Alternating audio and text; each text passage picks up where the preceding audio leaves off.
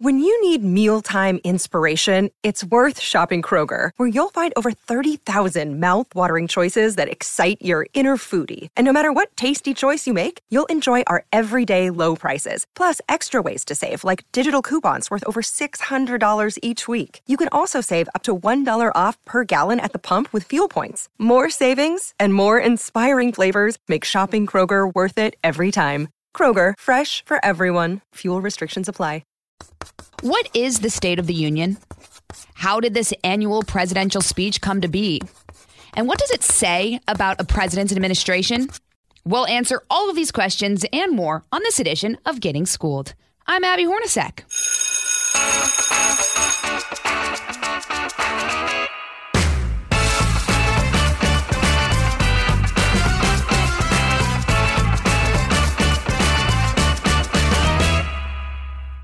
Tuesday, March 1st, 2022, all eyes will be on the podium as President Biden gives his annual State of the Union address in front of a joint session of Congress. It's a presidential tradition that's been around for centuries, giving sitting presidents the opportunity to address Congress and the nation to provide a current overview of the state of our nation and a preview of what's to come. So, what should we expect from this upcoming address? And how has the State of the Union address evolved over time? And why should Americans watch? Well, here to give answers to all of those questions and more is former White House Director of Speechwriting for President George W. Bush and AEI resident fellow Mark Thiessen. Mark, pleasure being with you. Thanks for coming on. Well, thank you for having me on. Yeah, well, we immediately thought of you for this podcast because you were a speechwriter for George W. Bush, and he had a lot of notable speeches, in huge part thanks to you. So let's start with that. What was your experience writing for President Bush? Yeah, I mean, I uh, I w- had the great privilege of being the lead writer on two State of the Union addresses, his last two, uh, and it's uh, it's the most uh, it's both the most watched and the most difficult uh, speech uh, to write. Because a State of the Union address is by its nature it's a panoply of policies um, which is not normally very interesting. And yet, millions and millions and millions of people tune in to watch it. So you have to find some theme or something that you can, uh, some way to make it, uh, you know, more than just a laundry list. Uh, so it's a really challenging speech to write. Uh, and it takes months of preparation and uh, work with the president and practice in the in the in the family theater. It's it's it's quite a production.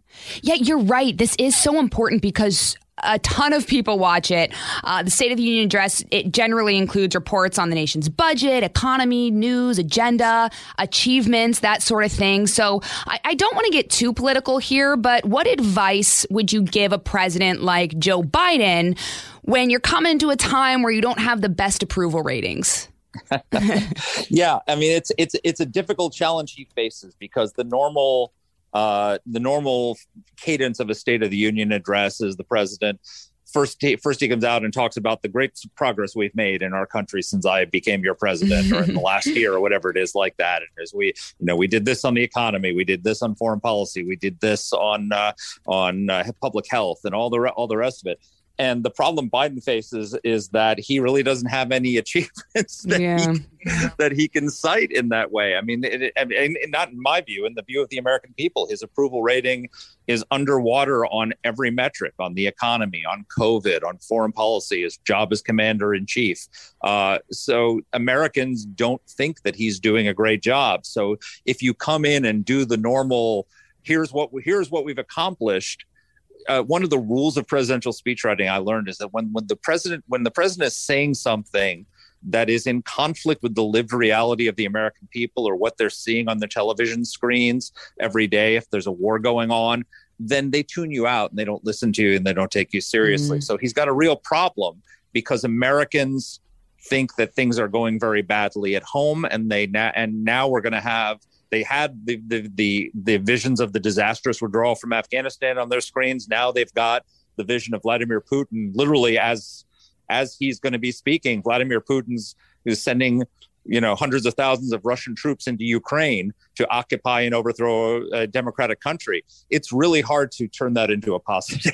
Yeah, no, he definitely has a huge challenge ahead of him. First, he's we're we're looking at it right now. Today is Thursday. This comes out um, on on a Sunday, so he President Biden is obviously about to speak to that as well. Um, and you know we'll mm-hmm. see if there's anything that he says in his actual State of the Union on March 1st. Um, yep. President Biden aside, just in general, what's the main goal of the State of the Union address? Well, it's a huge opportunity because it's it's the Super Bowl of, pre- of presidential speeches. It's the most watched speech a, a, president. It's the most watched speech a president gives once a year. Uh, you know, the, every every president struggles with the media filter, right? Mm-hmm. Uh, you know, even before Donald Trump and the and and his problems with the fake news media, uh, as he called it. You know, the the presidents. You ha- it's very rare that you get the undivided attention of tens of millions of Americans while you speak directly without any media filter at all. So it's a huge opportunity for a president to reset his administration, reset his agenda, reset his public approval. Um, but it has to be done in a way that Americans nod their heads and say yes, as opposed to they look at them and shake their heads and say, What right. on earth is he doing? So, how do you do that? How do you get that message across to the American people where you kind of touched on it in the beginning, where it's not just this laundry list? Uh, I mean, you have to have a theme of some kind. So you know, you try to ra- you try to wrap every your your policy uh, policies into a consistent theme. Uh, and and one of the president the state of the union addresses that i did for president bush it was we're empowering americans to make choices with their lives and then use mm. that to mm. uh, to uh, to wrap around all the all the different policies um, but you know in in in the case of president biden it's a little bit different because he's got he, has got the the the challenge of low public uh, uh, low low public approval, and then on top of that, you know, a year ago, he gave this inaugural address where he said, I'm going to put my whole soul into uniting the country. And most Americans think that he hasn't really delivered on that, that he's done the opposite, that he, you know, he got this, he got, uh, thanks to two, uh, you know, two, uh, two Senate seats in Georgia, he got this 50 50 Senate and a narrow majority in the House. And he tried to go it alone and ram through a lot of a lot of spending and a lot of policies that Americans don't support with Democratic votes alone. And he's not, except for the except for the uh, infrastructure bill, he has really no bipartisan achievements uh, to uh, to point to um, that he can cite uh, in, in, his speech on uh, on on the first. And so the problem for Americans is they didn't vote for a transformational president. They voted for someone who was going to unite the country and mm-hmm. bring us mm-hmm. together. Mm-hmm. And so he needs to find a way to reset and go back to that original to that original theme in some way about how about how he's going to unite the country. What is he going to do in the in the in the, you know with with war raging without outside and economic turmoil within? How we need to unite the country uh, and bring Americans together, despite wh- whatever parties they are, uh, around some common agenda.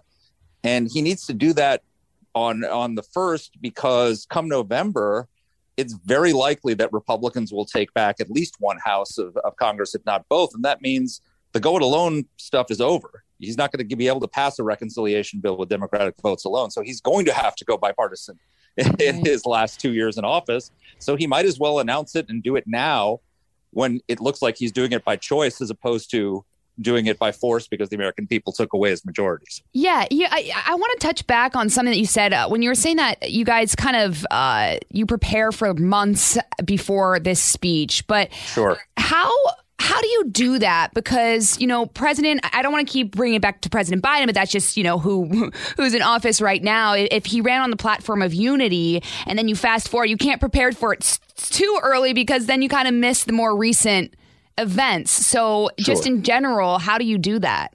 Well, obviously they're reworking it right now uh, because right, you know right. the events in the world are happening. I mean, there's there's as we're recording this, there are. I'm looking at I'm watching Fox on my on my TV screen, and I'm seeing bombs exploding Explosions, in Kiev. Yeah, you know, so I mean that that obviously you have to you have to be able to respond to events. But I mean, generally the way a State of the Union address is written, uh, you know, probably around around Thanksgiving uh, you have your first meetings with the president to talk about the themes of the address, what he wants to say, what he wants to, what he wants to achieve. By Christmas, you probably put together an outline of the speech. um, that uh, that he can take home over the holidays to look at. And then early January, we we were we were starting to develop drafts. Um, and then and then he, you know, you go into the Oval Office and you have editing sessions with him. You bring in, uh, you know, the National Security Advisor to talk about national security stuff, domestic policy advisors to talk about domestic policy, uh, subject matter experts, and all the rest of it. It goes through what's called the White House staffing process, where everybody uh, gets to send in comments to the speechwriters, and then you go over those with the president. And then as it gets more and more developed uh, I could, at least in President Bush's case, what we would do is we'd set up a podium with a teleprompter, and well, we'd set up a podium in the family theater in the in the in the residence, and he would start reading it aloud as if he was delivering it, and mm. he would edit as he read as he as he read, and then as though as he got more and more comfortable, those became less of an editing session and more of a practice session. And then we right. put it up on the teleprompter, and he'd read it from the teleprompter. And by the time he was ready to deliver it, he almost had internalized it to the point that he could deliver it almost without yeah. the text. President Bush um, was a so great it's a, speaker. It's a very long process. Well, similar to an address to the nation, you know, on, on war or something like that. There's certain speeches where you really takes a lot of time and preparation, and there are other speeches where you have to write it that morning and and the like we are today. I'm sure the president's speechwriters are furiously working on what he's about to say. Uh, you know, he, again, was this Thursday? He's about to speak on Ukraine they've got to they've got to turn that around really quickly, and there's not a lot of time to practice. Definitely. How how much uh, involvement does a president have in writing his State of the Union address? Does do you guys kind of speechwriters just kind of draft it out and then he reads it and, like you said, makes changes, oh, or no. are they sitting in the room with you? well, I, I, I can only speak to the president I worked for because I'm not sure how involved president uh, how detail oriented the current commander in chief is uh, versus President Bush. I know President Bush was intensely involved uh, in That's good. I'm glad uh, you, you know, said that. I, You'd hope it's it's a president. I mean, you know, we would sit down and and he would he would tell us what he wanted to say and what themes he wanted to hit, um, and then we would go and sort of execute that and try and and try and put some uh, put, you know put, put some nice rhetoric around what he wanted to say, and he would I mean, literally dozens of drafts where he would personally hand edit it and give you comments back and all the rest of it. But President Bush was very, very in charge of of what he wanted to say. I remember working on a speech for him once that was a it was a national security speech. It wasn't the State of the Union address. And he uh, and he um, he it was based on a bunch of classified information, which meant I couldn't circulate it to the staffing process mm. until right before delivery. So I'd work with the intel. He gave me the direction on what he wanted to talk about I went to the to the intelligence directorate. They gave me access to a bunch of classified information. I drafted the speech, and then we put it through a declassification process before it went through the White House staffing process. And so wow. that we, we we met in the Oval Office the day before the speech, and 20 people showed up to the meeting, which is not normal. Uh, and they were all tearing the speech apart. And he was supposed to deliver it the next day. Oh. And they were saying, this is wrong. And the themes are wrong. And we can't say this and you can't say that. And finally, President Bush did like a whistle and he said, okay, stop. This is a disaster. uh, you know, get T- Thiessen, you go back to your office. Everybody send Thiessen his comments, their comments. We're going to reconvene at two o'clock and go over it again. He was like, Thiessen's got this. and so I went to back to my office thinking, oh my gosh, I'm going to get fired. This is a disaster. and I go up to my office and the and the caller ID, the phone rings and the caller ID says POTUS. and, I, and, so I pick up the phone and it's his it's his it's his assistant said the president wants to see the speechwriters in the Oval Office right away. And I'm like, oh my gosh, I'm going to get chewed out. and so I walk down into the Oval Office and he says, hey lads, ready for the real speech meeting? he, he, we had, I had executed exactly what he wanted. He, he, it was the themes he wanted, the information he wanted, and he was like, "This is exactly right. Ignore all the comments you're getting. Let them." So he let them all sit around churning, thinking they were editing the speech when he was really editing. That is that's, awesome. That's what George W. Bush was like. I love that. It's so great to hear personal stories like that because it really puts into context what a president was like. Because we, we only get to see yep. them like like me. You know, I only get to see them when they do give these speeches, and it's it's cool yeah. hearing it from you. All right, we've got to step aside for a quick recess, but we'll be back right after this. Another day is here, and you're ready for it. What to wear? Check. Breakfast, lunch, and dinner? Check. Planning for what's next and how to save for it? That's where Bank of America can help. For your financial to-dos, Bank of America has experts ready to help get you closer to your goals. Get started at one of our local financial centers or 24-7 in our mobile banking app. Find a location near you at bankofamerica.com slash talk to us. What would you like the power to do? Mobile banking requires downloading the app and is only available for select devices. Message and data rates may apply. Bank of America and a member FDIC. Uh, so back to State of the Union, how did that get its name, State of the Union? You know, it's it's an interesting question. It was originally cons- called the Message to Congress when George Washington when George Washington uh, was the first one to deliver it. It's actually only speech uh, whose origin is in the Constitution. Uh, oh, wow. our, Article 2, Section 3, Clause 1 uh, states that the president shall from time to time give Congress information of, of the state of the union and recommend to their consideration such measures as he shall judge necessary and expedient. Oh, wow. Um, so that's where the name comes from. It's from it comes directly from the Constitution. Uh, what President Washington and President Adams were, uh, they actually were the, they delivered their address in person to Congress, and then Thomas Jefferson uh, decided to send a written message to Congress. Um, and every president followed that until Woodrow Wilson was the first president to appear uh, personally before Congress in 1913. And then President Franklin Roosevelt was the first one to deliver it uh, in the televised era as a, as a film speech. And so that really started what we know as the State of the Union address today really began with FDR as a as a as a public message to the American people that was watched by millions of Americans. That's interesting because nowadays you think about there are so many ways to watch it. You can watch it on social media, probably if people are taping it on their phones. Sure. You know, there's we obviously as the media, big big media, we watch it on TV. So the fact that it was originally the message to Congress. Would you say, yep. obviously, that that has evolved now into a message to the people? Like, who is the State of the Union addressed to? Yeah, so in if you look back at Washington's uh, original speeches, they were very deferential to Congress. Uh, he was asking them to do things and, uh, and submitting his policies for their for their consideration. It was very different.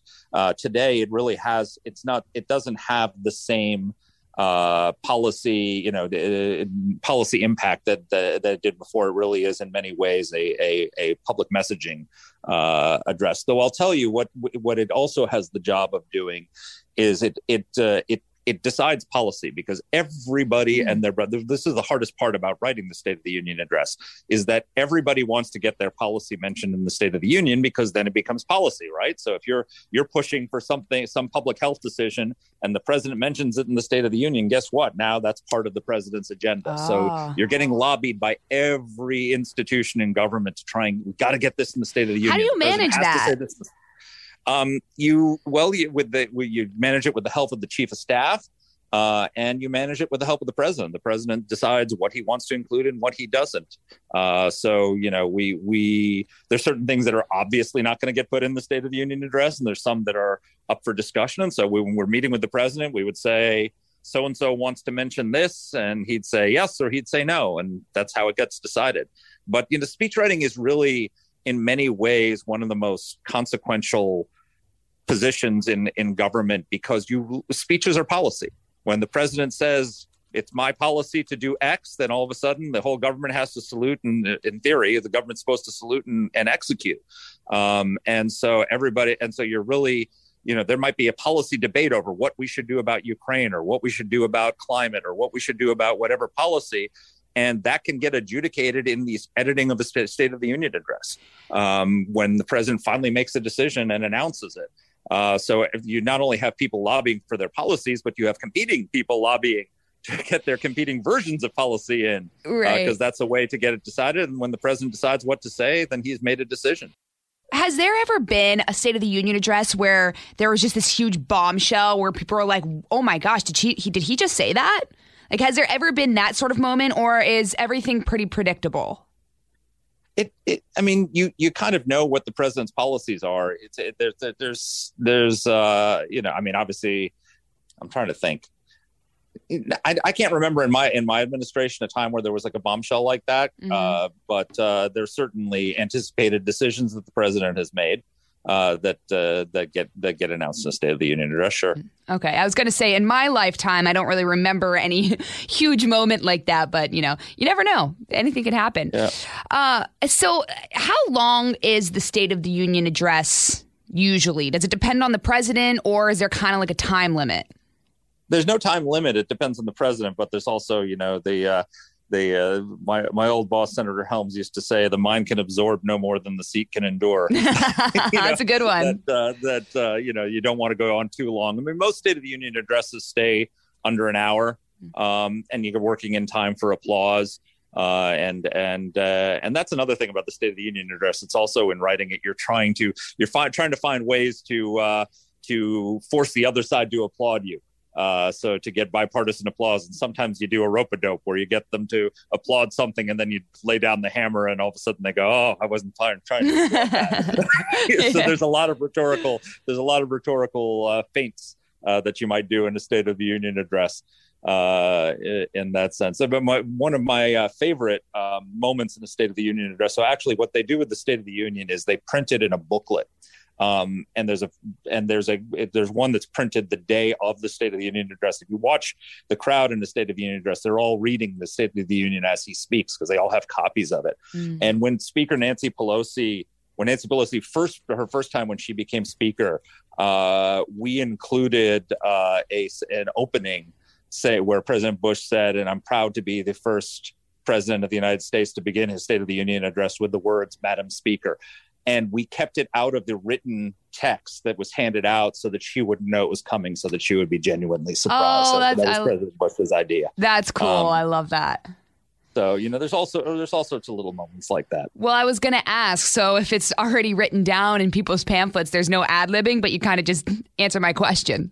Yeah. And there was one time where bill clinton uh, was giving the state of the union address and they loaded the wrong speech into the teleprompter and so You're he joking. had to go. I think he had to go for like 15 minutes of speaking without a text in front of him, and he actually he was such a talented public speaker. He was able to pull it off. What Uh, speech I'm was in there? practiced. Just I don't like, know. If, I don't remember what speech it was, but uh, his speechwriter, uh, his speechwriter uh, told. I had a panel at AEI once with a bunch of presidential speechwriters on their experiences, and he told the story that uh, yeah, they loaded the wrong speech into the teleprompter, and he walked up there and wrong speech was in front of him. That would be terrifying. has has a president ever not given a State of the Union? I, well, they have to give a state of the. It's required by the Constitution. okay. So they have to. So so so some presidents have delivered a written message to Congress. Um, but uh, uh, but uh, but so you there's nothing requiring the president to come in person to deliver it. Got it. Um, but every year the president has to deliver a message to Congress on the State of the Union, and it can be a written message or it can be a uh, a spoken one. All right, I see. I was going to say because you know, I mean, things change, but when it's in the Constitution, you can't really not too much Yes. wiggle room there. Uh, Mark, uh, this last question for you, I want to ask because you know, it, since a president is required to give this address every year, what do you think is the biggest advantage of delivering this to the American people? it's just the unfiltered access to Americans. There, it's you're you're you're there's no media filter. You're standing up in front of tens of millions of Americans who have tuned in to listen to what you have to say, and that is an opportunity you get once a year. The, the, there's no um, uh, barring like uh, barring like a war or something where you're delivering an address to the nation from from the Oval Office. Uh, it is the one time every year that you have direct access to the American people to appeal to them over the heads of Congress, over the heads of the media, over the heads of all the all the all the social media and all the commentators and pundits and all the rest of it. Uh, so it's it's uh, it's a huge opportunity uh, for any president to uh, to rally the country behind his agenda. Mark Thiessen, everyone. Mark, I appreciate your time and I'll let you go because a lot of craziness happening in the world right now. I know you've got a busy day. So thanks for coming on. Thank you for having me. Appreciate it.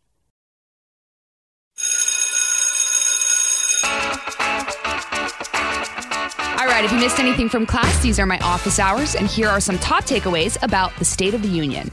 Number one, the State of the Union address was originally called the Message to Congress. It's actually the only speech that's origin is in the Constitution, so it's required the president delivers the address. So, no slacking allowed by any president.